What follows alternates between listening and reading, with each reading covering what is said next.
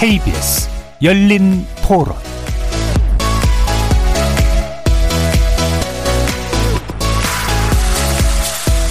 안녕하십니까. KBS 열린 토론 정준희입니다.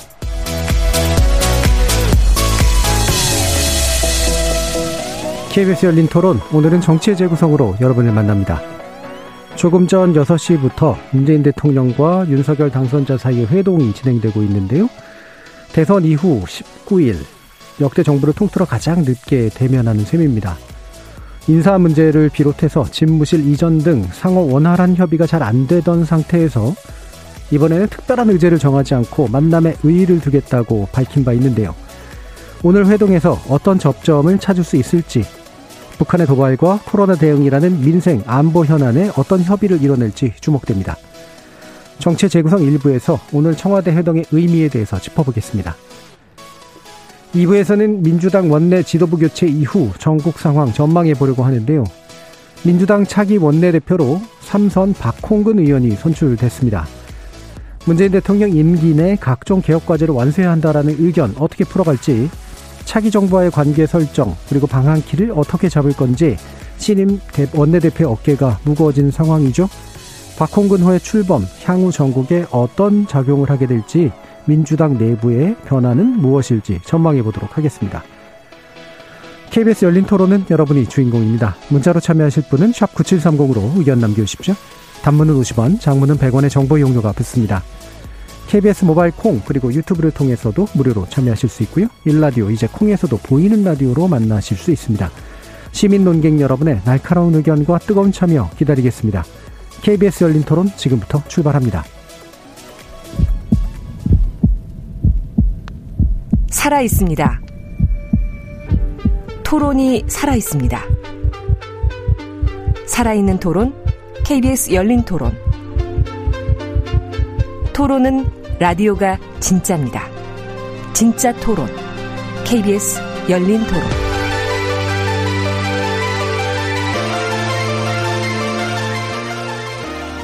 정치를 보는 색다른 시선, 정치의 재구성, 함께해 주실 네 분의 논객 소개하겠습니다. 국민의힘 전남 순천 당협위원장이시죠. 천호람 변호사 나오셨습니다. 예, 전남 순천의 천호람입니다. 전예현 우석대 개건교수 함께해 주셨습니다. 안녕하세요. 전예현입니다. 김준호 변호사 나와주셨고요. 안녕하세요. 김준호입니다. 장혜찬 전 국민의힘 청년본부장 함께하셨습니다. 안녕하세요. 장혜찬입니다. 자, 조금 전 청와대 회동이 시작됐고 영상이 몇 가지 지금 나오고 있는데 일단 요 의미, 만남의 의미를 뭐로 보시고 있는지 네 분 말씀 다 들어보도록 하겠습니다. 천하람 변호사님부터. 네, 우선은 좀 심각한 갈등을 빚는 쟁점이 많이 사라졌습니다. 제일 중요한 게 감사위원 임명 관련한 거였는데, 그게 감사원에서 이제 어느 정도 결정을 내려주면서 더 이상은 이제 문재인 대통령이나 윤석열 당선인이 직접적으로 그 부분을 다툴 대상에서 제외가 됐죠. 그런 상황이고, 지금 오늘이 19일째이지 않겠습니까? 이게 지금도 역대 가장 긴, 그러니까 사실 그전에는 한 9일 정도? 이렇게 직전 몇 번의 사례를 보면 평균 한 10일 정도. 네. 이게 앞자리가 25자로 바뀌는 거가 이제 양쪽 다 굉장히 부담스러웠을 거예요. 네. 그래서 그런 상황에서 갈등 국면이 좀 잦아들었고, 또 저는 이제 이거는 제 추측입니다만은 물밑에서 조금 더 조율이 되지 않았을까. 예컨대 집무실 이전과 관련한 예비비 문제라든지 이런 부분도 조금 청와대 쪽에서 양보 내지는 협조의 기색을 보인 것이 아닌가라는 추측까지도 일부 되는 부분이 있습니다. 예, 알겠습니다. 자, 그러면 전혜연 교수님 말씀 듣죠. 저는 지금 북한의 ICBM 발사를 비롯해서 안보 상황이 굉장히 위중하잖아요. 네. 사실 안보 문제야말로 국군 통수권자인 대통령과 차기의 국군 통수권자가 될 당선인이 꼭 나눠야 될 대상이기도 하고요. 가장 중요한 의제이기도 합니다. 그래서 역설적으로 이런 상황이 이번 회동에 영향을 미쳤다, 이렇게 네. 생각을 하고요. 또 하나, 이게 제가 좀 엉뚱한 얘기일 수 있지만, 우리 왜 오프닝에 진짜 토론은 열린 토론이라고 했는데 진짜 회동은 저녁 회동입니다. 그래서 아마 오늘 저녁 회동을 하는 것이 좀 넉넉하게 시간을 잡아서 오해를 풀 거는 풀고 이런 좀 의지이기 때문에 여러 가지 좀 허심탄회한 단어가 좀 나오길 기대를 하고요.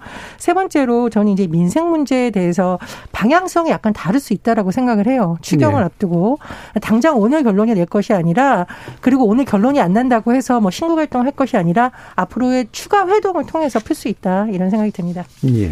어떤 면에서 보면 양측 다 만나기는 해야겠는데 사실 어떤 면에서는 일정한 좀 그 명분이나 뭐 이런 게 필요한데 이제 오히려 북한 문제가 그거를 양쪽에게 좀 계기를 제공해줬다라고 또 보신 면도 있네요. 자, 장혜찬 본부장님. 네, 저는 뭐 오늘 회동이 뭐 어떤 경로를 통해서 이루어졌고 어떤 의제가 나올지는 많은 분들이 뭐 굉장히 길게 설명을 많이 하셨잖아요. 네. 다른 뉴스를 통해서도. 그래서 이 회동에서 제가 주목하고 싶은 건 딱 하나밖에 없습니다. 코로나로 인한 자영업자들의 손실을 보상할 수 있는 추경에 대한 공감대가 마련되는지 안 되는지. 네. 사실은 지금 윤석열 대통령 당선인 측 입장에서는 용산으로 집무실 이전하기 위한 예비비를 국무회의에 의결하는 것도 중요한 문제일 것이고요. 인사와 관련해서도 감사원이 유권 해석을 했습니다만 원활한 협조를 받는 게 또 중요한 아젠다겠죠. 하지만 국민들 입장에서 이 지난 수년 동안 코로나로 먹고 사는 게 힘들어졌던 국민들 입장에서 대통령과 대통령 당선인의 회동을 보면서 기대하는 것은 그래서 어떻게 실질적인 손해보상을 해줄 것이냐, 이것이 관건일 가능성이 크거든요. 그래서 오늘 다른 어떤 화기애애한 모습이나 보기 좋은 사진 이런 것들이 나온다 하더라도 코로나 피해 자영업자 손실보상금에 대한 공감대가 형성되지 않으면 저는 실패한 회동이라는 평가를 이 민심 앞에서 맞게 될 거라는, 네, 생각을 합니다. 그런데 지금 문제가 민주당에서도 이 추가 추경이라던가 코로나 피해 자영업자 구제에 대해서 찬성을 하고 있는데 홍남기 경제부총리가 모든 총대를 짊어매고 계속 반대를 하고 있거든요. 근데 문재인 대통령께서 추가적인 예산을 들여서라도 자영업자 구제하는 게 필요하다라고 말씀을 해 주실지, 아니면 마지막까지 여기에 대한 책임을 홍남기 경제부총리에게 조금 떠넘기는 방식으로 회피하실지, 그것이 관건이 될 것 같아서요. 그 부분에 대한 입장을 한번 지켜보고 싶습니다. 예. 뭐 민심의 관점에서 이제 그렇다, 최우선 순위는 그 의제다라고 보셨는데, 당선자에게도 최우선 의제로 확신이 되나요? 저는 당연히 그럴 거라고 생각을 합니다. 민생보다 중요한 의제 뭐가 있겠습니까? 네, 알겠습니다. 자, 그럼 김준호 변호사님. 뭐 겹치지 않는 선에서만 보태면 지지율 크로스가 일어나서 문재인 대통령 지지율이 윤석열 당선인보다 높아졌습니다. 그래서 지지율이 떨어질 땐 누군가를 만나는 게 우리 윤석열 당선인의 좀 정치 습관이다. 이런 웃자고 하는 얘기지만 뼈가 있는 얘기를 잘 먼저 드리고요. 지금.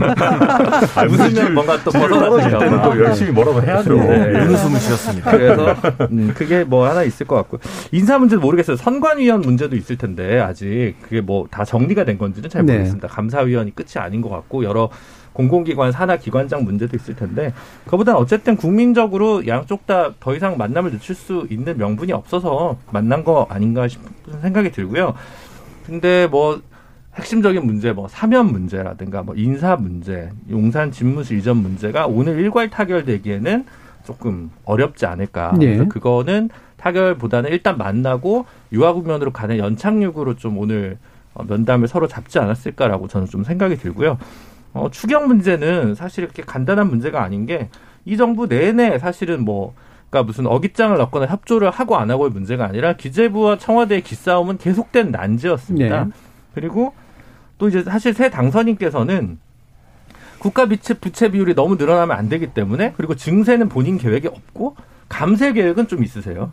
그래서 세출 구조조정을 통해서 이 문제를 해결하겠다고 했는데 작년에 짠 예산은 올해 집행이 되는 거고, 그럼 올해 새로 무엇을 가지고 이제 할 것이냐, 아니면 본인이 공약 구조조정을 해가지고 본인 공약을 좀 철회해서라도 추경 50조를 달성하기 위해서 무엇을 할 것인가를 사실 또 스스로 내놓아야 하는 과제가 있거든요. 그래서 단순히 몇십 조를 내놔라라고 얘기하기에는 그렇게 간단한 문제가 아닐 거기 때문에 그 부분도 오늘 토론에서 뭐 그렇게 회동에서 그렇게 뭐 된다기보다는 그냥 추경 확보를 위해 열심히 노력하기로 공감대를 이뤘다 정도의 멘트 정도로 정리되지 않을까, 솔직히 저는 그렇게 생각하고 있습니다. 예, 마지막에 또 그 문제를 얘기를 해주셨어요. 아까 이제 장현찬 본부장도 이 부분을 강조를 해주셨고, 그렇다면 이게 뭐 어쨌든 되게 중요한 문제라고 한다면, 그런데 결국에는 현 정부의 수반과 그다음에 현 정부의 기재부 장관 움직여야 되는 문제잖아요. 민주당이 물론 동의도 당연히 필요한 문제고 뭐 어느 정도 명분은 있다라고 판단을 합니다만,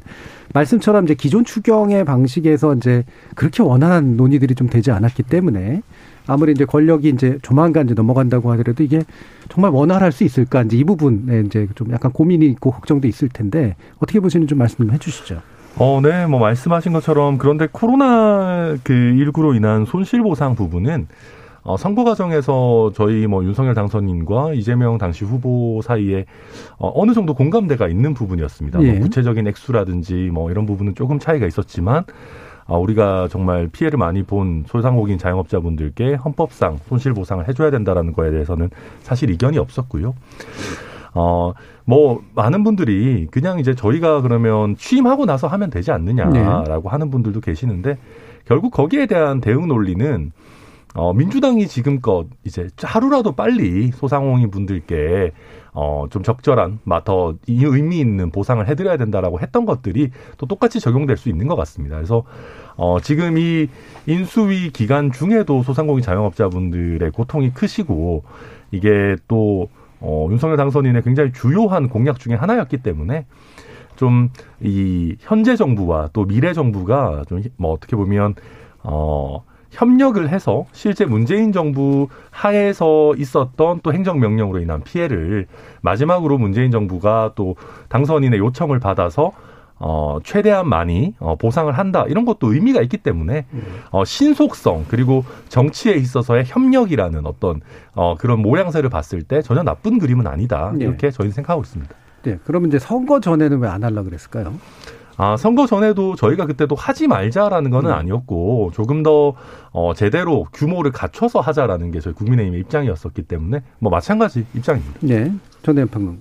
근데 예를 들면 초과 세수가 무슨 기업처럼 이렇게 할 수 있는 게 아니잖아요. 국가 예산이라는 것이 지금 초과세에서 일반에게 세계기금 18조 원 중에 추경으로 쓸 수 있는 돈이 3조 4천억이다. 이런 여러 가지 분석이 나오고 있어요. 그래서 변호사님께서 간단하지 않다고 말씀하시는 게 정치적 의지의 문제를 떠나서 이게 여러 가지 복잡하게 돈을 마련해야 되는 문제인데 지금 시기상으로 보나 여러 가지로 볼 때 과연 쉽겠느냐라는 좀 문제는 풀고 가야 된다라고 보고 50조를 마련하는 거는 언제든 쉬운 문제는 아니에요. 상당 부분 이제 국채 발행일 텐데 감당하겠다 이제 이런 태도인 거예요. 그래서 이제 박홍근 원내대표가 강조한 게 그런 인수위에서 한번 안을 내봐라 이거잖아요.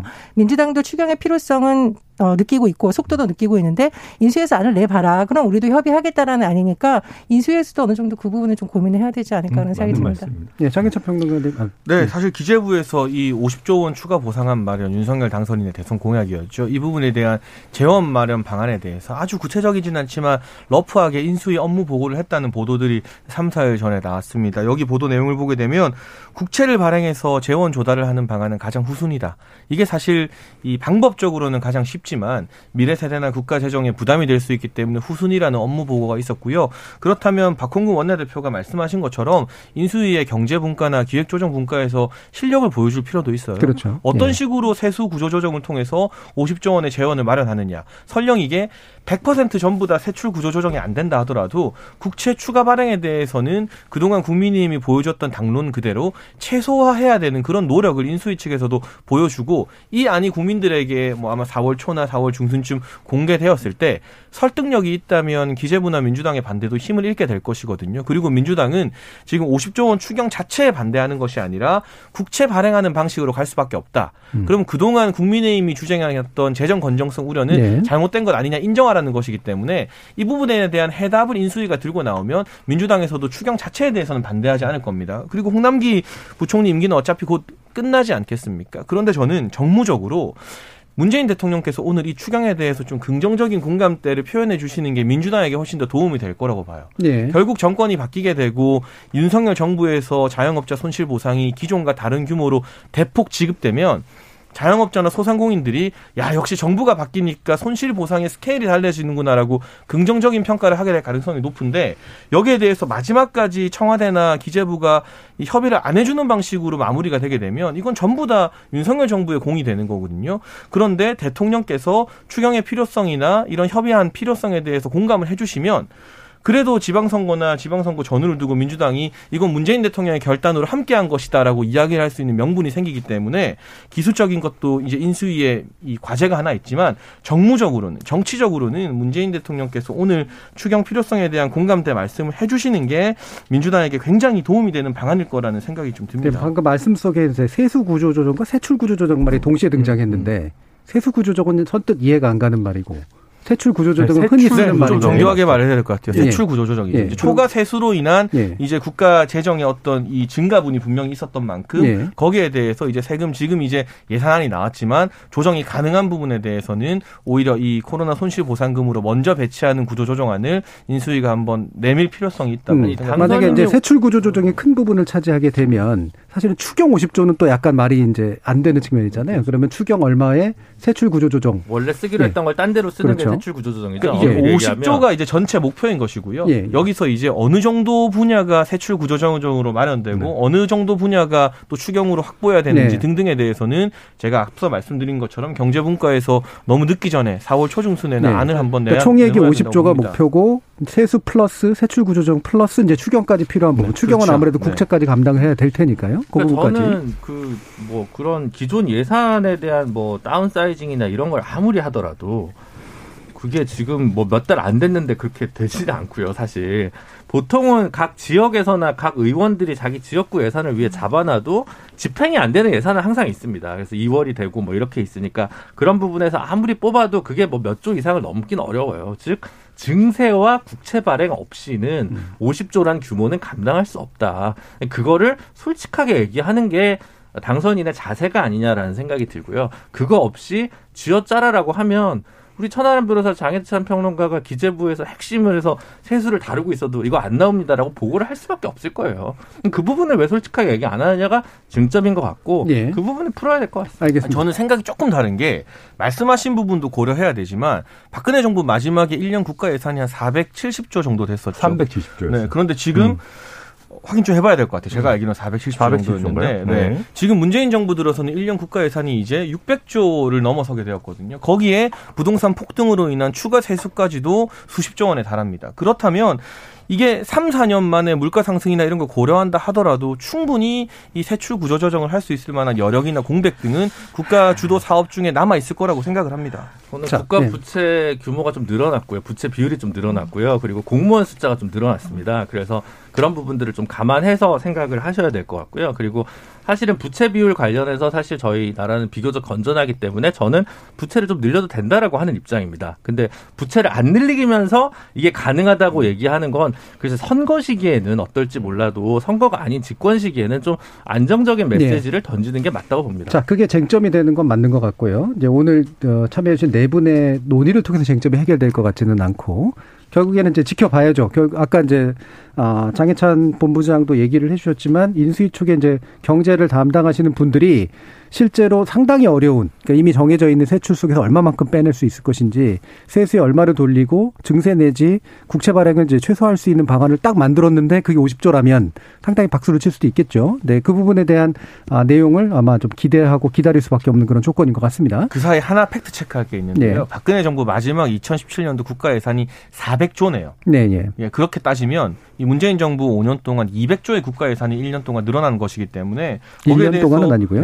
거기에 대해서 국민들이 50% 얼마나 효용감을 느끼는지 몰라서 그 부분에 대한 여백이 있지 않을까 싶어요. 네, 근데 사실은 이제 그 부분은 실제 액수가 얼마나 증가했느냐 문제도 중요하지만 그게 사실 예산 짜는 게 이렇게 대충 짜는 게 아니라서 굉장히 촘촘하잖아요. 경직성 예산이 많아서 이 부분은 전문가들이 좀 들여다봐야 될 것 같고, 자, 두 번째로 이제 지금 이제 집무실 이전 관련해서 아마 상당히 나아간 뭔가를 먹기는 어려울 것이다라고 보시는 분도 있고 그래도 조금은 전향적인 물밑 회담이 있지 않았겠느냐라고 하는 그런 말씀도 주셨는데 천호람 변호사님 어느 정도로 좀 중요한 의제가 될 것 같으신가요? 이 부분은 사실은 이제 국민들 입장에서 뭐 장혜찬 평론가 얘기했던 것처럼 제일 중요한 거는 당연히 코로나 손실 보상이겠지만 저는 이제 문재인 대통령과 윤석열 당선인의 협력과 관련해서는 뭐 가장 중요한 부분인 것 같아요. 제가 봐도 문재인 대통령과 윤석열 당선인이 큰 틀에서 동의하는 몇 안 되는 주제거든요. 그러니까 청와대에서 나와서 이제 일반적인 어떤 관청으로 들어가겠다라는 거는 두 분 다 동의하시는 문제이기 때문에 아마 제가 생각할 때는 오늘 이런 회동을 잡아놨다라는 거는 그래도 내일 국무회의에서 뭔가 어떤 전향적인 태도 변화가 있으실 수도 있지 않나라는 기대를 하게 만드는 것 같고요. 어떤 뭐랄까요? 이제 당선인의 이런 확고한 의사가 표현된 이상 문재인 대통령께서도 당선인이 본인이 원하는 것처럼 그리고 또 이 어떤 이사 기간이 길어지면 길어질수록 별로 좋지 않다는 거는 모두가 동의하는 것이니까 당선인 시기에 진도를 좀 많이 나갈 수 있도록 배려해 주시는 게 모두에게 좀 좋아 보이지 않겠나 정도의 생각입니다. 네, 진도를 많이 나갈 수 있도록이라는 표현은 이제 사실 5월 10일부터는 불가능하다고 인식을 하시는 거잖아요. 네, 뭐 그때 말하는 뭐 골든 타임이 뭐 23일 정도, 25일 네. 정도 얘기했었기 때문에 아무리 땡기더라도 한 며칠 정도는 늦지 않을까 생각이 듭니다. 자, 김준호 변호사님, 이 부분은 어느 정도 좀 의제나 이런 게 될 거라고 저는 추경 50조를 마련하기 위해서 이걸 포기하셔야 된다고 생각하는데 못해도 한 2천억 원 될 것 같거든요. 50조를 이것까지 2천억 쓰고 어떻게 마련할지는 저는 잘 모르겠어요, 솔직히. 근데 어쨌든 본인의 의지가 강하다고 하면 뭐 국회에서 협조를 하겠죠. 네, 국회에서 협조를 하겠죠. 근데 국민적으로는 이게 과연 우선순위에 있는 의제인가라는 생각이 좀 의미가 좀 의문이 있어요, 저는. 그러니까 뭐 민주당에서도 광화문 시대를 열겠다고 본인들이 공약했으니까 이전 자체에 대해서 반대하지는 않을 겁니다. 근데 이제 아마 뭐 저는 이제 민주당 입장이랑 상관없으니까 그냥 자유롭게 얘기를 하면 일단 시기와 장소, 예산의 문제 세 가지인 것 같습니다. 그래서 시기는 왜 이렇게 5월 10일에 천착하느냐. 그다음 장소는 안보 공백이 있을지 없을지 모르지만 여러 리스크가 있으니 굳이 용산 국방부 자리를 옮겨야 하느냐. 라는 문제가 있을 수 있겠고요. 네. 그다음에 이제 예산은 도대체 얼마가 드냐. 적어도 500억 원 넘게 들 거라고 보이는데 그럼 예타 면제니까 예타 면제가 되려고 해도 어쨌든 최소한의 그 절차는 거쳐야 되는 것이 아니냐. 예타 면제를 위한 절차가 있죠. 네. 예. 그런 세 가지 의문, 국민적인 질문에 대해서 좀 더 개방적인 자세로 소통하는 당선인 측의 입장이나 뭐 그런 것들이 좀 필요한 것 같다라는 정도입니다. 네. 요 부분, 네, 전에는. 아, 근데 저는 이 변호사님께서 이사 기간이 길면 길수록 안 좋다고 했는데 이게 그냥 일반 이사가 아니잖아요. 지금같이 중대한 시기에 국방부를 이전하는 거예요. 근데 언론 보도를 보면 당선인의 계획대로 마치려면 2주 안에 이사를 해야 된다고 하는데 말씀해 주셨듯이 왜 지금 시기에 꼭 5월 10일에 맞추려고 하냐는 거예요. 그래서 지금 제가 4개 정도의 여론조사 결과를 봤는데 찬성이 넘는 여론조사가 다 없어요. 그러니까 한국리서치, KBS, 리얼미터, 미디어헤럴드, 서던포스트, RNC, CBS, 미디어토마토, 뉴스토마토인데 이게 19일, 20일, 22, 23, 24 요 기간이에요. 그리고 그 기간에 당선인에 대한 기대치가 낮아지는 기간하고 겹쳐요. 그래서 이렇게 서두르게 할 문제도 아니고 정말로 용산으로 가야 된다면 좀 시기를 갖고 또 예산 문제도 있으니까 예산도 잘 검토해서 국민들에게 잘 한다면 오히려 설득이 쉽지 않을까. 그래서 저는 뭐 변호사님 지금 말씀하신 부분에 좀 동의를 하고요. 두 번째로 당선인이 국민적인 논란이 좀 없는 것에 초기에 힘을 실어야지 국민들이 기대감이 커지거든요. 근데 지금 제 주변에 물어보면 집무실 이전의 핵심은 다 그냥 벗어나고 대다수 국민들이 그냥 피곤하다 이런 얘기를 많이 해요. 뭐가 뭔지도 모르겠다. 네. 그래서 저는 이 의제를 오히려 당선인이 좀 약간 유연하게 미루는 것도 오히려 국민들에게 좋은 이미지를 준다. 오히려 국민들에게 소통하면서 본인의 뜻을 좀 유연하게 하는 것이 아니냐. 그렇게 볼 수도 있어요. 예, 저희 김진희 님께서 소상공인 손실보상 금액이 부족해 추경까지 해야 하는 마당인데 용산 이전 대신 그 돈을 사용해보는 건 어떨까요? 라는 말씀을 주셔서 이게 이제 김준호 변호사님 둘 중 하나를 선택하신 게 옳다. 이런 얘기하고 좀 궤가 좀 같아서요. 장혜찬 본부장님 이게 지금 당선자의 입장은 여론조사를 무시하겠다는 발언은 물론 아니긴 합니다만 지속적으로 반대 의견이 좀 더 높게 나오는 상황이 부담스러운 건 맞는 것 같은데 이게 여론조사로 결정한 일은 아니다라고 말한 것의 진위는 무엇일까? 말씀 좀 주시죠. 일단은 반드시 이 국정과제 차원에서 제왕적 대통령제 혁파를 위한 이 대통령 집무실을 일반 사무원들이 근무하는 것과 같은 보통의 건물로 옮기겠다는 데 대해서 당선인의 의지가 아주 강합니다. 그래서 제가 오늘 회동에서 예비비 의결 문제가 타결이 될지 안 될지는 모르겠습니다만 설령 문재인 대통령께서 끝까지 국무회의의 예비비 의결 안건을 안 올려도 윤석열 대통령 당선인이 청와대에서 근무하는 날짜는 단 하루도 없을 거라는 것을 윤석열 당선인을 곁에서 보좌했던 모든 사람들은 아마 확신에 차서 대답할 수 있을 겁니다. 그리고 몇 가지 이야기를 좀 곁들여 드려야 될 것 같은데요.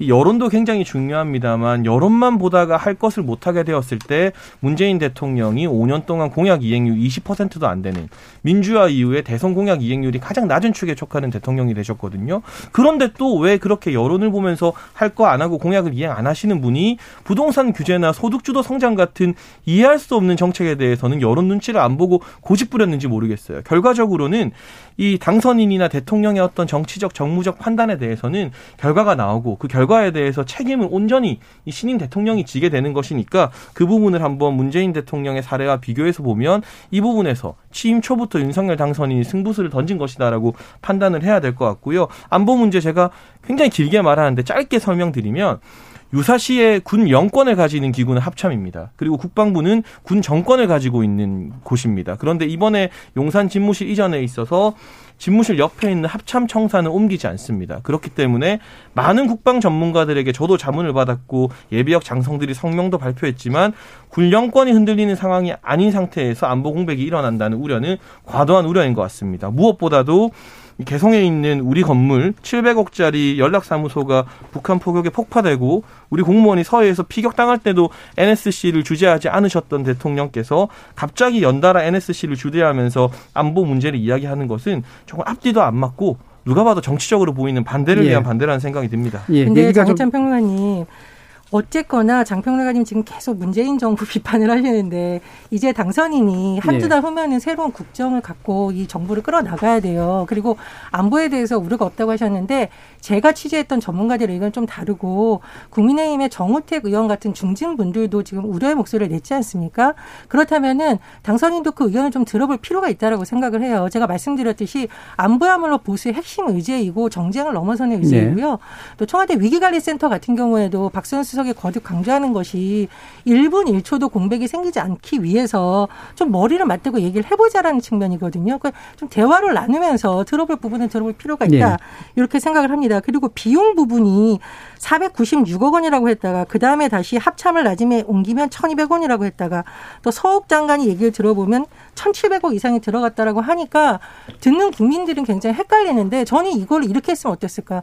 국방부 업무보고 받으시고 합참에 대한 의견도 들으시고 천천히 했다면 이런 혼선은 없었을 거라고 생각을 해요. 그래서 무조건 반대한다 이런 것이 아니라 5월 10일이라는 당선인의 의중에 모든 것을 맞춰서 하는 것이 국민들에게 지지를 받는 것은 아니다. 전 이런 말씀 드리고 싶습니다. 그렇게 1년 7개월 광화문 시대 위원회 끝이다가 결국 약속 못 지킨 문재인 대통령의 전례가 있기 때문에 더더욱 과감한 결단이 필요한 것이고요. 지금 안보와 관련해서는 제가 짧게 설명드릴게요. 맨 처음에 이 문재인 정부의 주요 정치인들이 안보 우려 문제를 했던 게 미군과 우리군의 지휘통신 체계가 흔들린다는 건데 뭐 이게 국가 보안 사항이라 자세히는 말씀 못 드려도 미군 센트릭스나 한국군 KJCCS 같은 경우는요. 주 서버가 국방부나 합참이 아닌 별도의 장소에 위치하고 있기 때문에 이 이전과 관련해서 군 지휘 체계에 대해서 통제권이 벗어나거나 변경이 있는 게 없다는 것을 저희가 군사 전문가들 통해서 확인한 내용이고요. 이제 그만하겠습니다. 반대 의견 가진 분들이 의견도 충분히 들어서 결정한 내용입니다. 제가 왜 그만하겠냐고 한다면 제가 지난 일주일 동안 이거 가지고 한 4-5번 했거든요. 저는 개인적으로 굉장히 지겹고요. 솔직히 말하면 진전된 바가 별로 없습니다. 지난 월요일에 정체 재구성한 이후로 특별히 진전된 논쟁이 없기 때문에 어차피 이건 회동 이후에 풀릴 문제라고 생각해서 요 정도만 명확하게 하는 걸로 하고요. 하는 저희도 좀 지겹습니다. 자, 그다음에 지금 총리 문제 가지고 좀 빨리 좀 얘기를 했으면 좋겠는데 전혜연 평론 지금 교수님 지금 여러 가지 물망들이 나오는데 흔히 이런 설이 있어요. 아 이거는 아마도 일종의 버리는 패를 먼저 보여주고 실질적으로 원하는 사람은 따로 있을 것이다라는 설까지도 있는데 현재까지 물망이 오른 분 중에 좀 어떤 분이 중요한 기준에서 좀 선정돼야 될 필요가 있다라고 생각하지. 뭐 특별한 인물을 지정해달라는 얘기가 아니라. 아, 네. 저는 첫 번째로 지금이 코로나19라는 특수 상황이기 때문에 뭐 유명인을 깜짝 발탁하는 것은 좀 국정에 무리가 된다고 생각을 합니다. 그래서 아마 좀 경험이 풍부한 중진 정치인들이 1차로 거론이 된다 이렇게 생각을 하고요. 또 여소야대 국면이니까 아마 너무 뭐. 보수색이 강하거나 과거에 문제가 됐던 발언 인사들도 안 된다고 생각을 하기 때문에 그런 부분 중요해서 그런 차원에서 아마 지금 권영세 의원이 그래도 많이 물망에 오르는 거 아닐까라는 생각이 들고요. 근데 두 번째로는 민주당 출신들의 일부 인사들이 거론이 되는데 저는 이건 오히려 민주당의 반발을 일으킬 수 있는 아니라고 보고요. 언뜻 보기에는 국민통합처럼 보이지만 사실 지금 국민통합 의제는 세대 갈등이나 젠더 갈등이나 여러 가지 뭐 지역 불균형이라든가 양극화라든가 이것이지 저쪽 정당에 있다가 캠프에 합류한 분들을 하는 건 아니라고 생각을 합니다. 그래서 제가 생각하기에 민주당 출신이면서 캠프에 합류된 인사들이 초대 총리가 될 가능성은 좀 낮고 효용성도 낮을 것이다. 생각을 합니다. 그래서 문제 해결 쪽에 좀 초점이 맞춰진 총리 인선이 좋을 것 같다라고 보시는 거. 그래서 뭐 이를테면 권영세 의원의 가능성이 높다라고 또 판단을 하시나 봐요. 김준호 변호사님 어떠세요? 저는 이제 대통령이 윤석열 당선인이 되시니까 윤석열 신임 대통령을 이 갖지 못한 역량을 보완해 주실 수 있는 분이 누구냐. 이게 이제 1번인 것 같아요. 근데 이제 이념적으로는 뭐 물론 이제 좀 평가는 다를 수 있습니다만 어쨌든 뭐 당도 일단 다르고 이제 안철수 위원장이 일단은 영순이겠죠. 네. 안철수 위원장은 이제 본인 거취를 어떻게 결정하셨는지를 잘 모르겠어서 그분을 제외하고 얘기를 하면 저는 일단 권영세 의원이나 혹은 이제 호남 출신의 박주선 의원은 좀 곤란하다라고 생각하는데 검사 출신 대통령의 검사 출신 총리는 별로 임시적으로도 그렇고 별로 이제 설득력이 없을 것 같다라는 입장입니다. 개인적으로. 그래서 조금 적절치 않다라고 생각이 들고요. 그다음에 한덕수 총리야 뭐 원래 총리도 하셨고 이분이 호남 출신이고 경륜이 있기 때문에 사실은 크게 반대하기는 어렵고 누구나 오히려 제일 안정적인 인선이다라고 평가받을 가능성이 제일 높다고 생각합니다. 네. 제가 총리 두 번 한 사례는 한 번 있었나? 고건 총리가 예, 있나요? 예. 네, 김종필 총리도 있으시고 뭐 하여튼 있을 겁니다. 그래서 그렇고요. 뭐 박용만 전 회장 좀 깜짝 인사이라서 뭐 그거는 조금 저도 경험이 있으신 분이 좀 하시는 게 좋지 않나. 어쨌든 대통령 본인이 신임 대통령 본인이 행정 경험이나 정치 경험이 좀 소략하기 때문에 행정의 달인이시거나 예. 정치 중진도 좋다고 봅니다. 다만 권영세 의원 같은 경우는 조금 오히려 차라리 김기현 원내대표면 뭐 시장도 하셨고, 예, 사법부에도 계셨고, 정치도 하셨으니까 저는 오히려 뭐 체급은 아직 조금 이르다고 평가받으실지는 모르겠지만 차라리 권영세 의원보다 낫지 않나라는 생각을 차라리 하고 있습니다. 네. 예. 지금 안 위원장 같은 경우에는 실제로 안 할 것 같은 그런 분위기가 좀 전반적인 것 같긴 한데 예, 어떠세요? 천호람 의원님. 아무래도 이제 그 주식 관련해서 또 복잡한 문제들이 있죠. 그렇죠. 근데 예, 예. 사실 생각해 보면. 안철수 위원장이 서울시장 선거에도 출마하셨었잖아요. 사실 서울시장도 당선되면 주식 백지신탁 해야 되는 당연한 뭐 고위직이기 때문에 이게 그렇게까지 큰 문제인지는 저도 잘은 모르겠습니다. 그거는 안철수 위원장 본인이 결단하셔야 되는 문제인데 근데 저는 저희가 그 윤석열 당선인이 약간 약속을 중시하고 또 인간과 인간 사이에 뭐 의리기 같은 것도 중시한다라고 또 알려져 있는데 그러다 보니까 저희가 단일화를 하면서 공동정부라는 단어까지 썼었는데 네. 안철수 위원장 본인이 총리를 하겠다라는 강한 의사를 비친다면은 저는 윤석열 당선인 입장에서는 안철수 위원장 쪽으로 좀 기울지 않을까 하는 뭐 추측을 해보고요. 만약에 안철수 위원장께서 뭐 여러 가지 사정에서 아니면 당권에 도전한다 뭐 여러 이유로 안 하시겠다라고 한다면은 저는 뭐 좀 그래도 제일 중요한 키워드는 코로나19 이후의 경제 위기 극복이기 때문에 좀 경제 전문가 부분으로 좀 갈 것 같고 그런 면에서 사실은 한덕수 전 총리가 되게 좋은 카드이기도 합니다. 노무현 대통령 때 이제 경제부총리도 하시고 네. 총리도 연달아 하시고 또 호남 출신이기 때문에 뭐 국민통합 이런 이미지까지 가져가실 수 있어서 뭐 나쁘지 않은 선택지인 것 같고 박용만 대한상의 회장 같은 경우에는 뭐 경제 전문가이기도 하고 민주당 쪽과 굉장히 좋은 관계를 유지하고 있다라는 여러 장점이 있지만 다만 정치는 해보신 적이 없기 때문에 지금 윤석열 대통령 밑에서 총리를 하시기에는 조금 부적절하지 않나 뭐 그 외에 저는 저희 당내에서 거론되고 있는 뭐 김기현, 권영세, 원희룡 이런 분들은 다 훌륭하다 뭐 그렇게 보고 있습니다. 네, 전반적으로 굉장히 무난한 이야기를 하셨어요. 맞습니다. 네. 제가 얘기한 검사 출신 네. 대통령의 검사 출신 총리는 조금 배합이 안 좋지 않냐 정도에 대한 뭐 리액션 해줄 수 있지 않나요? 저도 답을 하자면은 네. 권영세 의원 정도는 물론 검사 출신이긴 하지만 이제 정치권으로 넘어와서 정치밥을 드신 지 오래되셨기 때문에 네. 검찰 출신이다 이런 이미지가 그렇게 강하지는 않은 것 같아요. 네. 제가 조금 괜히 제가 권영세 의원 그건 아니고 이제 거론된 인물 중에 이런 그러니까 정치 경력이 좀 있고 당이라든가 당청청이라는 게 중심을 잡을 인물을 굳이 거론하자면 한 것이지 제가 개인적 선호도라든가 지지 여부를 말씀드리는 건 아니라고 네, 말씀을 드리고요. 또 지역구도 또 이렇게 집무실이 옮겨가는 용산이시니까. 그렇죠. 네. 네. 자 그러면 일단은 우리 천하람 변호사님은 당내 권력도 멀다는 걸 알기 때문에. 좀 더 가까워 보이는 장혜찬 본부장님은 어떻습니까? 예.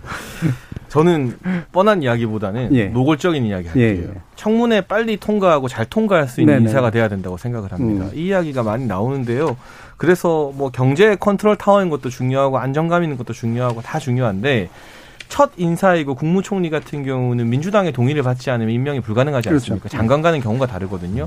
근데 첫 인선부터 삐걱거리고 총리 인준이 늦어지게 되면 국정 운영에 가뜩이나 지금 집무실 이전도 조금 늦어질 우려가 있는데 공백이 생길 수 있어요. 그래서 이번에는 이 국무총리 한 사람에게 제가 봤을 때 너무 많은 욕심, 이 욕심이라는 게 이 사람이 뭐 대한민국 경제를 살리고 네. 뭘 부강시키고 이렇다기보다는 행정부와 장관들을 잘 이끌어갈 수 있는 행정부의 어떤 리더로서 그리고 국회에서 민주당이 흠잡을래야 흠잡을 구석이 별로 없어서 동의가 되는 사람으로서 통과되는 게 가장 적절하고 꼭 필요한 그야말로 실질적인 선택이 아닌가 싶은 생각이 들고요. 경제라든가 코로나 전문 그리고 과학기술 부강은 윤석열 당선인이 내내 강조했던 게 책임 장관제입니다. 네. 장관들을 대통령의 참모로 둬서 명칭까지도 미니스터리에서 세크리터리로 바꿀 수 있다는 보고가 나오고 있기 때문에 예. 예전처럼 수석 거치고 보고 안 시키려고 수석제도 폐지하지 않습니까? 그러니까 그런 부분에 대한 어떤 이 니즈나 특성은 정말 훌륭한 분들 장관으로 임명하는 것으로 만족시키고 총리 인준의 첫 번째 기준은 저는 국회 통과 가능성에 초점을 맞춰야 된다고 예. 생각합니다. 근데 그 미니스트리하고 세크리터리 얘기는 누가 해주신 건지는 잘 모르겠는데 보도가 나오더라고요. 정치학적으로는 그렇게 올바른 지적은 아니거든요.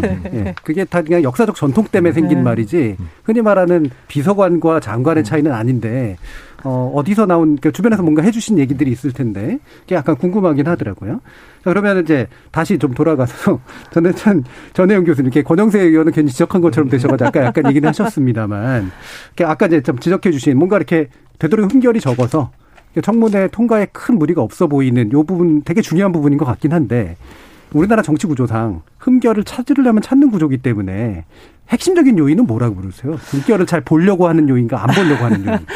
과거에는 사실 뭐 부동산 문제나 이런 거 너무 관례적으로 약간 봐줬던 문화가 있었잖아요. 그런데 지금은 점점 국민의 눈높이가 높아지니까 사실상 우리가 문제가 없었던 것으로 알려졌던 인물들을 다 했을 때 네네. 부동산 관련 문제에 나올 수 있고 자녀 관련 도덕성 문제에 걸릴 수 있다고 생각을 합니다. 그리고 참고로 문재인 정부에서 모 장관 후보자의 경우에는 부인이 해외 어디 시장 가서 도자기 산 것 가지고도 낙마를 했어요. 네. 그래서 굉장히 도덕성이나 여러 가지 측면에서 굉장히 깐깐해질 것이라고 생각을 하고 저는 두 번째로 어쨌든 총리는 대통령과 더불어 우리나라의 지도자이잖아요. 그래서 역사관이라든가 철학관이나 이런 거 굉장히 중요하다고 생각을 합니다. 과거에 친일 발언 논란돼서 낙마한 사례가 있거든요. 그래서 그런 부분도 기존과 다르게 국민의 눈높이가 훨씬 높아졌기 때문에 과거에 무난했던 인물이라니까 이번도 통과할까 그렇게 네. 생각하지는 않습니다. 그러니까 이게 이제 제가 약간 기술적으로 얘기하는 거긴 한데 흔히 말해서 이제 문재인 정부도 그랬는데 의원 출신들을 입각을 시키거나 맡은 이제 그렇게 되는 경우들이 많았잖아요. 그게 상대적으로 좀 약한 공격 정도를 이렇게 하도록 만들어주는 어떤 요인들이 있잖아요. 그게 이제 어떤 걸까? 이게 도덕성이라고 얘기를 하지만 제가 볼 때 그게 핵심 요인이 아닌 것 같아서. 그러니까 사실은 저도 아까 이제 교수님 말씀하신 것 중에 이게 그러니까 민주당 출신이라는 게 오히려 약간 마이너스가 될 수 있다고도 봐요. 예, 이게 저도 주변에 오히려, 계시는 그렇죠. 민주당 분들 만나봐도 전혀 안 좋아하시더라고요. 약간 이제 좀 뭐 배신자 같은 그렇죠. 느낌으로 이제 받아들이실 수도 있고.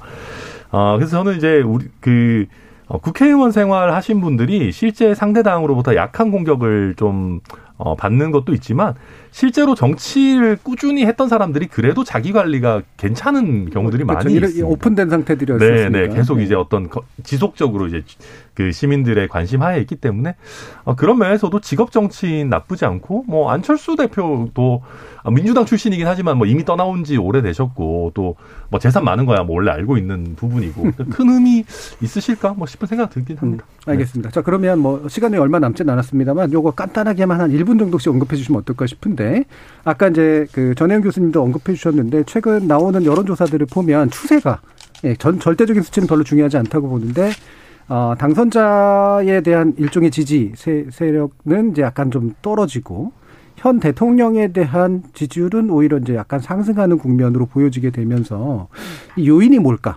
그러니까 물론 초기에 너무 뭐 또 여론조사에 대해서 또 일희일비할 필요는 분명히 없겠습니다만 솔직히 속으로는 좀 고민들이나 생각들이 좀 분명히 있을 것 같거든요. 각자 어떤 부분을 짚어주실지 김준호 변호사님부터.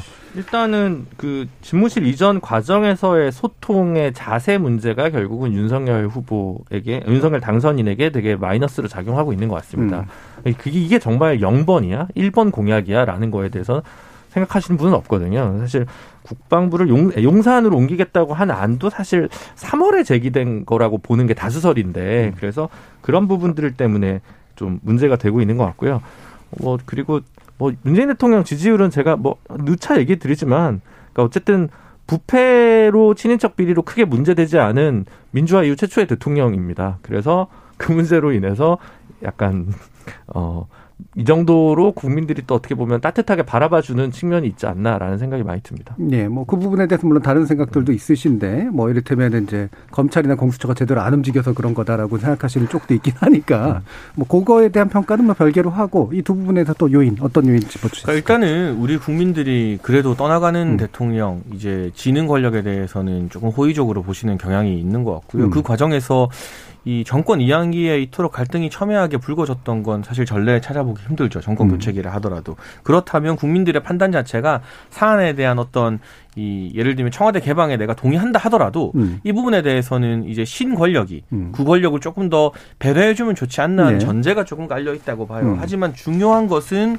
이 취임하고 한 달 안에 소상공인에 대한 손실보상이나 청와대 개방 문제가 어떻게 마무리되는지를 보고 판단할 것이기 때문에 지금의 여론조사 결과보다는 지방선거 결과 그리고 취임 후 한 달인 6월의 여론조사 결과가 훨씬 더 중요하다는 생각이 들고요. 그러나 한 가지 제가 지금 인수위나 윤석열 당선인을 돕는 분들에게 꼭 강조하고 싶은 건 이 여론조사에 대해서 당선인은 신경 쓰지 않고 이 국가 운영의 비전을 향해 뚜벅뚜벅 걸어간다 하더라도 주변에 계신 참모분들은 이걸 좀 무겁게 받아들여서 우리가 더욱 겸허하고 낮은 자세로 초기 국정 운영을 준비해야겠구나라는 그런 좀 무서워하고 두려워하는 자세를 꼭 가지셔야 이 낮은 여론조사 지지율이나 또는 대선에서 작은 표차였던 0.7%가 윤석열 정부에 득이 되는 것이거든요. 그 부분을 오히려 좀 참모들이 더 많이 신경 써서 보시면 좋겠다는 말씀을 드리고 싶습니다. 예.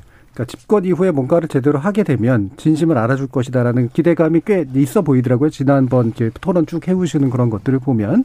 자, 어떠세요? 전혜연 교수님. 저는 언론에서 지금 윤석열 당선인에게 지적하는 공통 단어가 뭘까? 1번은 무리입니다. 이 대통령 직무시인 좀 무리한 대로 할까?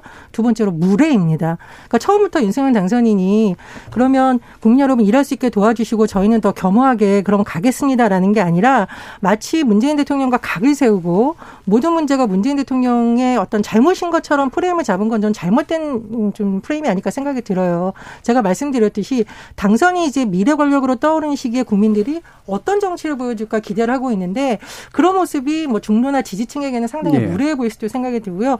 세 번째로 이거 제가 쓰기가 좀 민망한 단어이지만 무식 논란도 있었습니다. 그러니까 지금 뭐 북한 관련한 발언이라든가 또 뭐 예산 추정하는 이런 거는 공무원들이 봤을 때는 너무 이거는 말이 안 된다는 지적이 나오고 있어요. 네. 그러니까 어떤 우리가 국가에서 예산을 움직일 때는 정치적으로 의지만 있다고 되는 건 아니거든요. 뭐 그런 부분이라든가 관련한 발언들 이 세 가지가 좀 합해져서 나왔다고 생각을 하고요.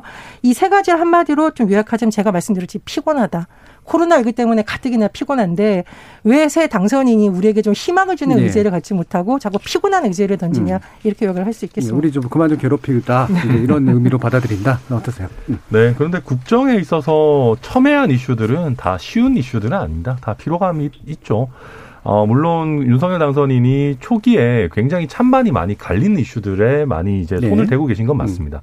뭐 집무실 이전이라든지 여성가족부 폐지와 관련한 뭐 정부조직법 문제라든지 찬반이 극명하게 갈리는 부분들이죠. 그런데 이 부분도 본인이 선거 과정에서 약속을 했었던 거기 때문에 당연히 어느 지점에는 돌파를 할 필요가 있는 부분이고요. 장혜찬 평론가 얘기했던 것처럼 이걸 잘 돌파해내고 나면 당연히 또 어떤 좋은 부분 뭐 또 반등이 있지 않을까 기대할 수 있고 다만 저는 보통 이제 이 정권 교체기의 기대감이 80%를 넘어가는데 윤석열 당선인의 경우에 굉장히 낮거든요. 그렇죠. 네. 이거의 근본적인 원인은 제 생각에는 민주당 지지층 이재명 후보를 선거에서 선택하신 분들이 아직까지 좀 마음이 안 풀리신 것 같아요. 네. 그러니까 너무나 근소한 격차로 졌기 때문에 약간 좀 윤석열 당선인을 인정하기 어렵다라는 어떤 마인드도 갖고 계신 국민들이 많으신 것 같아서 결국 이걸 어떻게 극복해 나가느냐, 좀 반전시켜 나가느냐 하는 것이 윤석열 정부의 뭐 과제라고 할 수 있겠습니다. 저는 조금만. 그러니까 예, 생각보다 길어지네요. 네, 예. 박근혜 대통령도 뭐 표차가 아주 많지는 않았지만 처음 국정 기대도는 되게 높았습니다. 예, 예. 사실은 왜냐하면 그분 어쨌든 선거 시기에는 경제민주화라는 새로운 코드를 통해서 대한민국 희망의 비전을 열어줬거든요. 그런데 이번에 사실 윤 당선인은 그 정도의 비전을 열어주진 못했습니다. 천호람 변호사 맨날 얘기했듯이 가슴 뛰는 순간이 거의 없었다라고 했던 대선이거든요. 그러니까 심판 선거에 의거해서 슬라이스하게 이긴 거지 전망 투표에 의거해서 많은 표를 얻은 당선인이 아닌데 그리고 이제 원래 천하람 변호사가 맨날 얘기했듯이 원래 기대치가 좀 낮았습니다. 그렇긴 한데 그게 그대로 반영되고 있는 것 같아서, 근데 오히려 기대치가 낮았기 때문에 조금만 더 잘하고 조금만 더 국민들 마음속에 들어가면 지지율이 쭉쭉 올라갈 수 있거든요. 되게 쉽게 풀어갈 수 있는 일을 문제는 지금 되게 어렵게 풀어가고 있다는 거네요. 이제 그러니까 미워하거나 싫어하거나 뭐 이런 게 아니라 좀 잘했으면 좋겠어요. 왜냐하면 새로운 우리 정부의 대통령이 되실 분이니까 잘했으면 좋겠는데 저 길로 가면 되는데 왜 이 길로 가실까라고 하는 것에 대한 우려가 있는 거거든요. 근데 뭐 잘하실 겁니다. 근데 한 가지 진짜 짧게 말씀드리면 이명박 정부 초기 긍정평가 기대율이 80% 넘었는데 취임 초에 바로 광우병 파동 터지면서 6개월 만에 청와대 1기 참모들 싹 다 물갈이했거든요. 30% 수준까지. 네. 그리고 그 이후에 국정 운영 동력 얻는데 상당히 많은 시간이 필요했습니다. 그랬던 전례처럼 지금 시기에서의 어떤 국정 운영 기대율이 전부는 아니라는 생각이 들고 승부수를 아주 강하게 던졌죠. 윤석열 당선인 스타일대로. 결국 청와대 개방. 저는 5월 10일에 무조건 청와대는 개방된다고 확신하는데요. 그 청와대 개방에 대한 국민적인 평가가 이 지금의 어떤 긍정 기대율을 더 높일지 아니면 이대로 뭐 답보 상태로 머무르게 할지 가르는 키가 될 거라고 봅니다. 예. 그 천하람 변호사님 말씀하고 조금 다른 통계를 제가 언급을 하면 그 KBS 한국리서치 23일, 24일 관련해서 18세 이상 1,000명 하기엔 여론조사 보면은 대통령 집무실 이전이 반대가 높아요. 그래서 제가 그럼 이게 진보라든가 이재명 후보 지지층에서 강력히 반대해서일까 해서 보수층하고 진보를 빼고 중도만 봤거든요. 중도층에서 반대가 61.3%예요.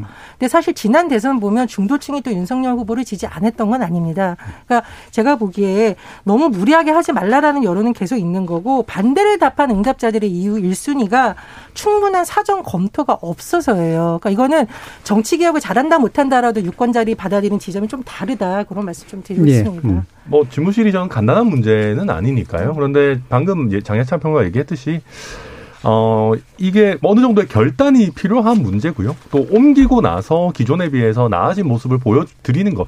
사실 저도 국민이지만 코로나19로 힘들고 이런 시기에 아니 뭘 집무실을 이렇게 급하게 옮기나라는 생각이 드실 수 있어요. 결국은 핵심은 옮기고 나서 어떤 퍼포먼스를 보여주느냐 거기에 있다고 생각합니다. 알겠습니다. 자 지금 뭐 여러분들이 의견 또 주시고 있는데 오명옥님 같은 경우에는 당선인이 여론을 신경 안 써도 된다는 건 너무 오만한 자세인 것 같습니다. 근소한 차이로 당선됐다는 점 잊지 마시기 바랍니다라고 얘기해 주셨고요. 그리스 스타트님은 누가 인선돼도 총리가 되든 도덕적 흠결 없을까 싶네요. 국민들도 자식 교육 욕심내고 좋은 집에 살고 싶은 마음이 앞서는데 공직자 후보들이라고 덜 할까요? 기준을 좀 낮춰야 될 것 같습니다라고 얘기도 해주셨고 1708님은 기대치가 원래 낮은데 그것도 충족하지 못하는 점이 좀 안타깝고 답답합니다라는 그런 말도 해주셨습니다. 자 아무래도 뭐 이거는 시간을 두고 다 결단인 만큼 그 결단의 효과에 대해서 이후에 한번 또 봐야 될 문제인 것 같고요. 생각보다 1부가 좀 길어지긴 했습니다만 여기서 일단 1부 마치고 이어진 2부에서 민주당 관련된 이야기도 좀 나눠보도록 하겠습니다. 여러분은 KBS 열린 토론과 함께하고 계십니다. 토론이 세상을 바꿀 수는 없습니다. 하지만 토론 없이 바꿀 수 있는 세상은 어디에도 없습니다.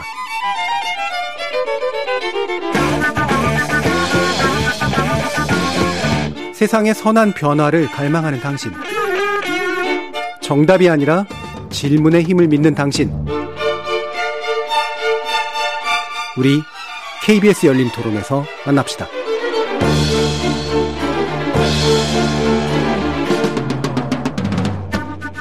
KBS 열린 토론 월요일 코너 정치의 재구성 함께하고 계신데요. 장혜창 전 본부장, 김준호 변호사, 천하람 국민의힘 전남 순천 당협위원장 그리고 전예현 우석대 개공교수 이렇게 네 분과 함께하고 있습니다. 자, 이번에 이제, 민주당이 이제 비대위 체제에 뭐 변화를 줄지 않을지는 잘 모르겠습니다만 중요한 분수령이 될 수 있는 이제 박홍근 의원 선출 건인데요. 뭐 근소한 표 차이긴 합니다만 결국은 당선이 됐긴 했죠. 물론 그 표차는 명확하게 공표되진 않았습니다. 자, 어떻게 예상하고 계신지 일단 전혜연 교수님 말씀 한번 좀 들어보죠. 예, 제가 최근에 한 4개에서 이겼습니다. 박홍근 의원이 원내대표. 그 이유는 사실 지금 민주당에서는 이른바 친노 친문을 중심으로 했던 구심점이 좀 약화됐고 활동을 안 하더라도 이재명이라는 대선 후보가 남아있기 때문에 막후에서 어떤 구심점 역할을 할 수가 있거든요. 그런 힘을 얻어서 박홍근 의원이 당선된 것은 어쨌든 주류가 뭐 굳이 개파를 나지자면 약간의 변동이 있을 것이라 생각을 하고요. 두 번째로 이건 뭐 저만의 해석일 수도 있는데 박홍근 의원의 브랜드가 을지로위원회이거든요. 네. 을지로위원회 위원장을 했습니다. 그런데 이 을지로위원회라는 곳이 거대 담론을 다룬다기보다는 예를 들면 재벌개혁, 경제체제 개편 이렇게다기보다는 했던 내용이 뭐냐면요. 편의점 본사, 뭐 갑질 문제.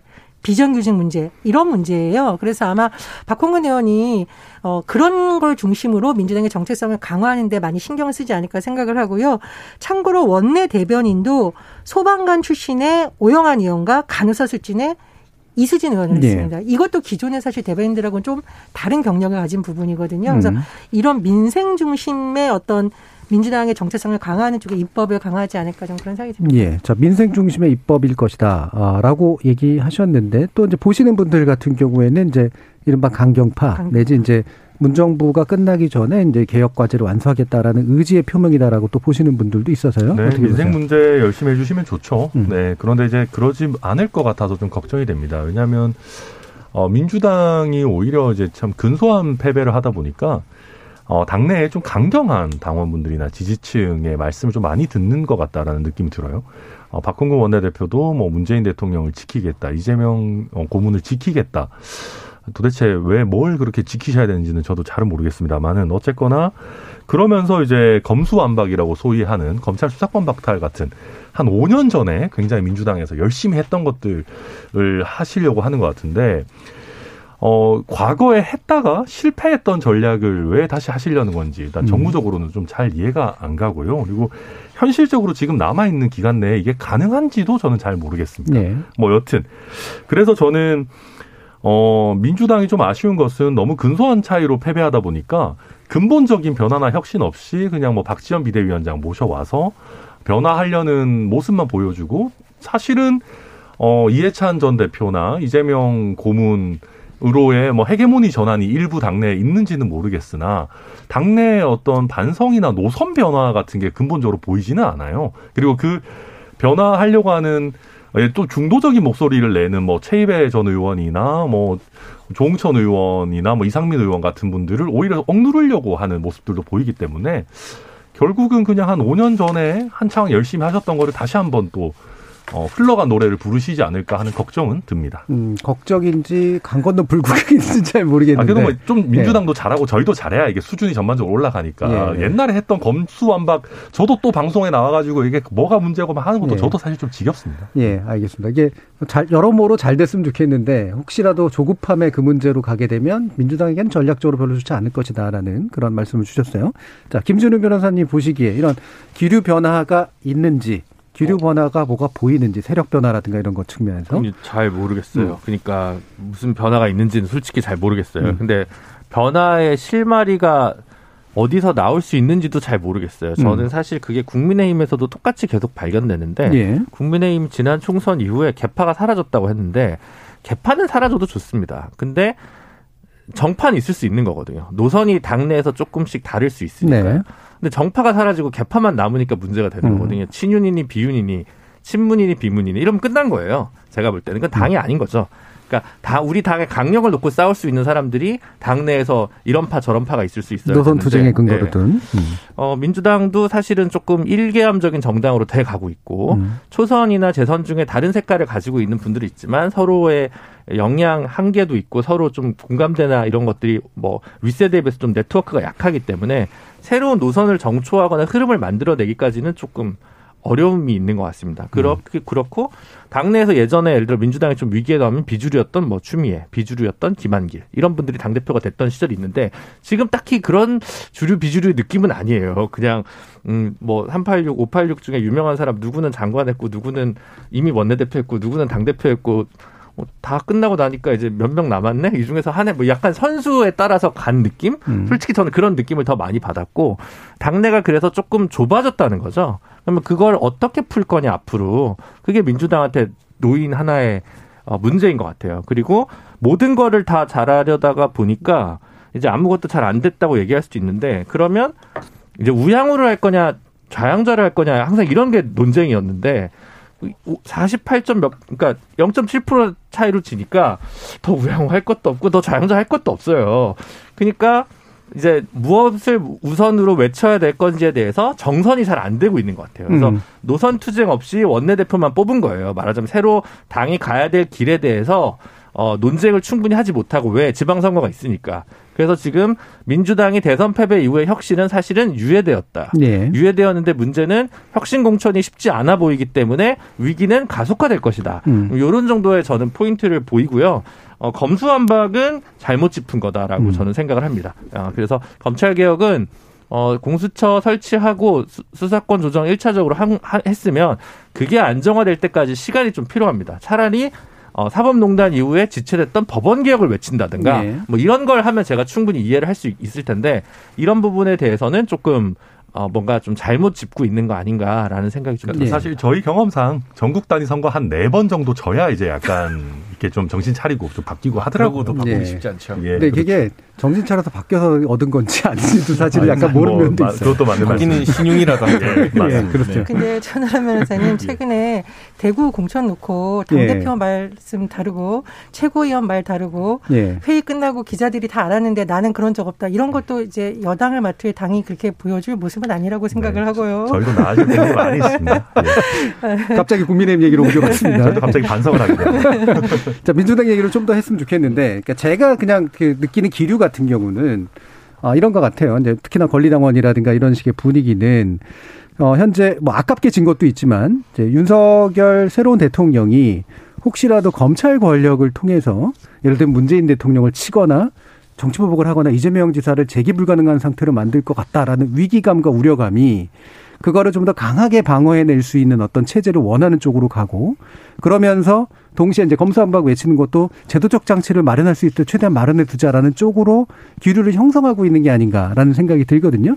이런 부분에 대한 우려 어떻게 생각하세요? 아니, 저는 차라리 그러면 검사장 직선제를 민주당이 외치는 것도 방법이라고 봐요. 뭐 그런 방법. 근데 지금 검수완박은 자칫 지금 충분히 경찰의 수사권이나 수사 역량이 보강되지 않은 상황에서 현장에 그 어려움이 많은데, 이대로 여기서 한 번 더 변화를 주는 게 너무 좀 국민들이 오히려 피해를 볼 수 있을 것 같아서 우려가 돼서 드리는 말씀입니다. 네, 저는 지금 민주당이 그 함정에 빠지고 있는 것 같아요. 박홍근 신임 원내대표도 이제 당선 소감으로 반드시 문재인 대통령과 이재명 상임고문 지키겠다고 했는데, 문제가 있으면 수사하는 거고 수사는 정치적 판단과 무관하게 시스템으로 돼야 된다는 게 윤석열 당선인의 뜻인 것이고요. 근데 한 가지 좀 걸리는 건 박홍근 신임 원내대표 지지 배경에 철험회가 있다는 겁니다.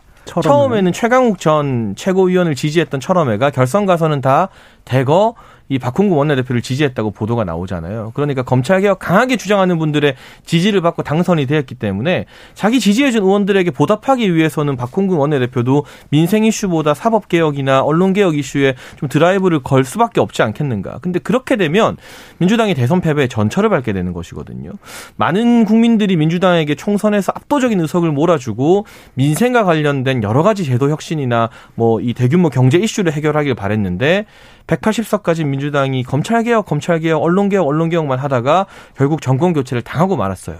근데 이 대선 패배의 원인이 무엇인가? 대선 백서도 아직 민주당 쓴다는 이야기가 없잖아요. 저는 그 원인이 이 큰 의석을 가지고 민생 이슈가 아니라 검찰 이슈나 언론 이슈로 넘어갔기 때문에 정권교체 5년 만에 당했다고 분석하는 편인데, 아직 민주당은 이 이슈에 동의를 안 하는 것 같거든요. 그러니까 패인 분석이 안 되고 있기 때문에 졌던 이유 그대로 한 번 더 검찰 문제나 언론 문제 세게 하면 세게 할수록 나머지 민생 문제는 다 묻히게 되고, 이게 의석수 커진 열린민주당처럼 보이게 될 우려가 있어요. 그렇게 되면 제1야당으로서 의석수는 많지만 과연 이 전국 주도권을 가지게 될 것인지 좀 우려스러운 측면이 있습니다. 예. 자, 다시 전혜영 교수님. 예, 근데 아까 그 변호사님께서 법원개혁 얘기를 하셔서 조금 설명을 드리면, 그거면은 대선 과정에서 민주당의 공약에 들어가 있습니다. 다만 조금 다른 이슈에 묻혔기 때문에 그런 부분이라는 거 보충 설명을 드리고요. 두 번째로는 제가 뭐 여기서 나온 의견 중에 공감할 수밖에 없는 부분은 민주당이 어떤 정당에 대한 노선 투쟁이라든가 이거는 정리는 빨리 돼야 된다. 우리가 노선 투쟁이라고 하니까 뭐 집안 싸움을 한 생각하는데 그게 아니고 정말 대선 패배 원인이 무엇인지에 대해서는 민주당이 정리를 못했다, 제가 보기엔. 그런 부분에 대한 반성이 필요하다라고 생각을 하고요. 세 번째로 박홍근 의원이 이 검찰개혁에 대해서 저는 조금 수위 조절할 가능성이 있다고 봅니다. 지금 언론 인터뷰도 보면 발언이 조금씩 달라지고 있고요. 또 6월 지방선거가 다가오면 사실은 민생의제가 굉장히 중요하기 때문에 검찰개혁이 안 중요하다라는 게 아니라 상대적으로 우리가 그래도 의석수에서 지금 할 수 있는 이슈를 찾다 보면 오히려 그쪽으로 이동할 가능성도 있다라고 생각을 합니다. 그리고 또 하나 지금 민주당에서 외치는 게 검수한방만 있는 건 아니고요.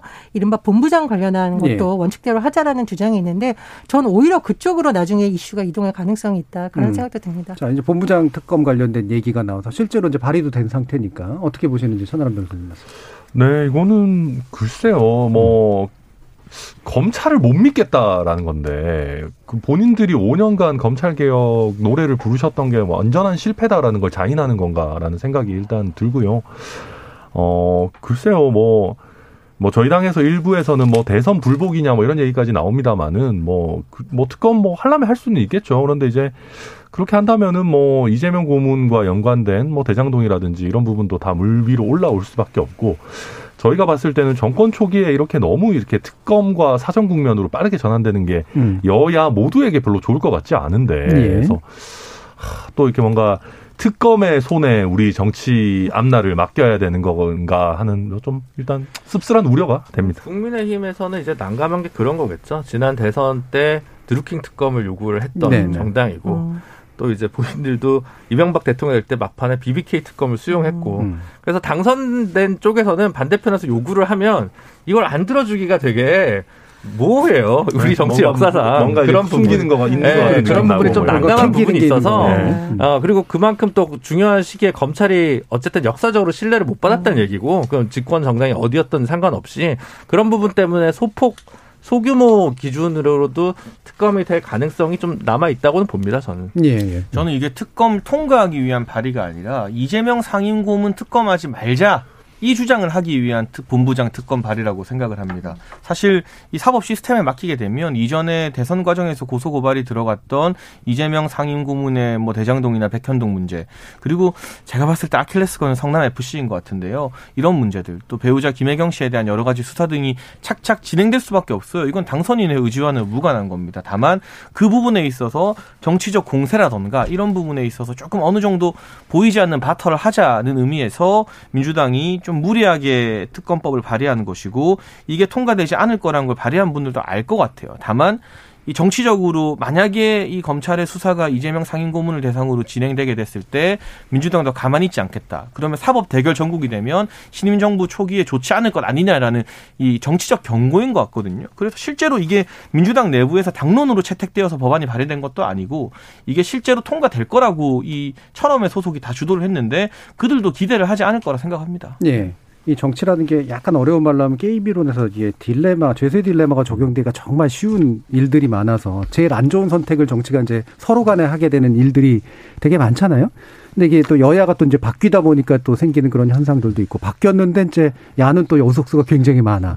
이 힘을 그냥 안 쓰고 버틸 수는 없는 것 같아. 이런 식의 이제 일들이 이제 생겨버리니까 여러 가지 좀 어려움들이 있는 것 같은데 그냥 도덕적인 이야기 말고 여야 각자의 관점에서 봤을 때 어떤 식의 이제 국면들을 펼쳐 나가는 게 도모를 하고 뭔가를 해 나가는 데 좀 도움이 될까? 어떻게 생각하세요? 너무 어려운 질문인데요. 네, 사실은 저희가 도덕적인 아니면 원론적인 답변을 하자면 양쪽이 서로 공감대가 있는 것부터 조금씩 하자 뻔한 얘기를 할 수밖에 없는데 네.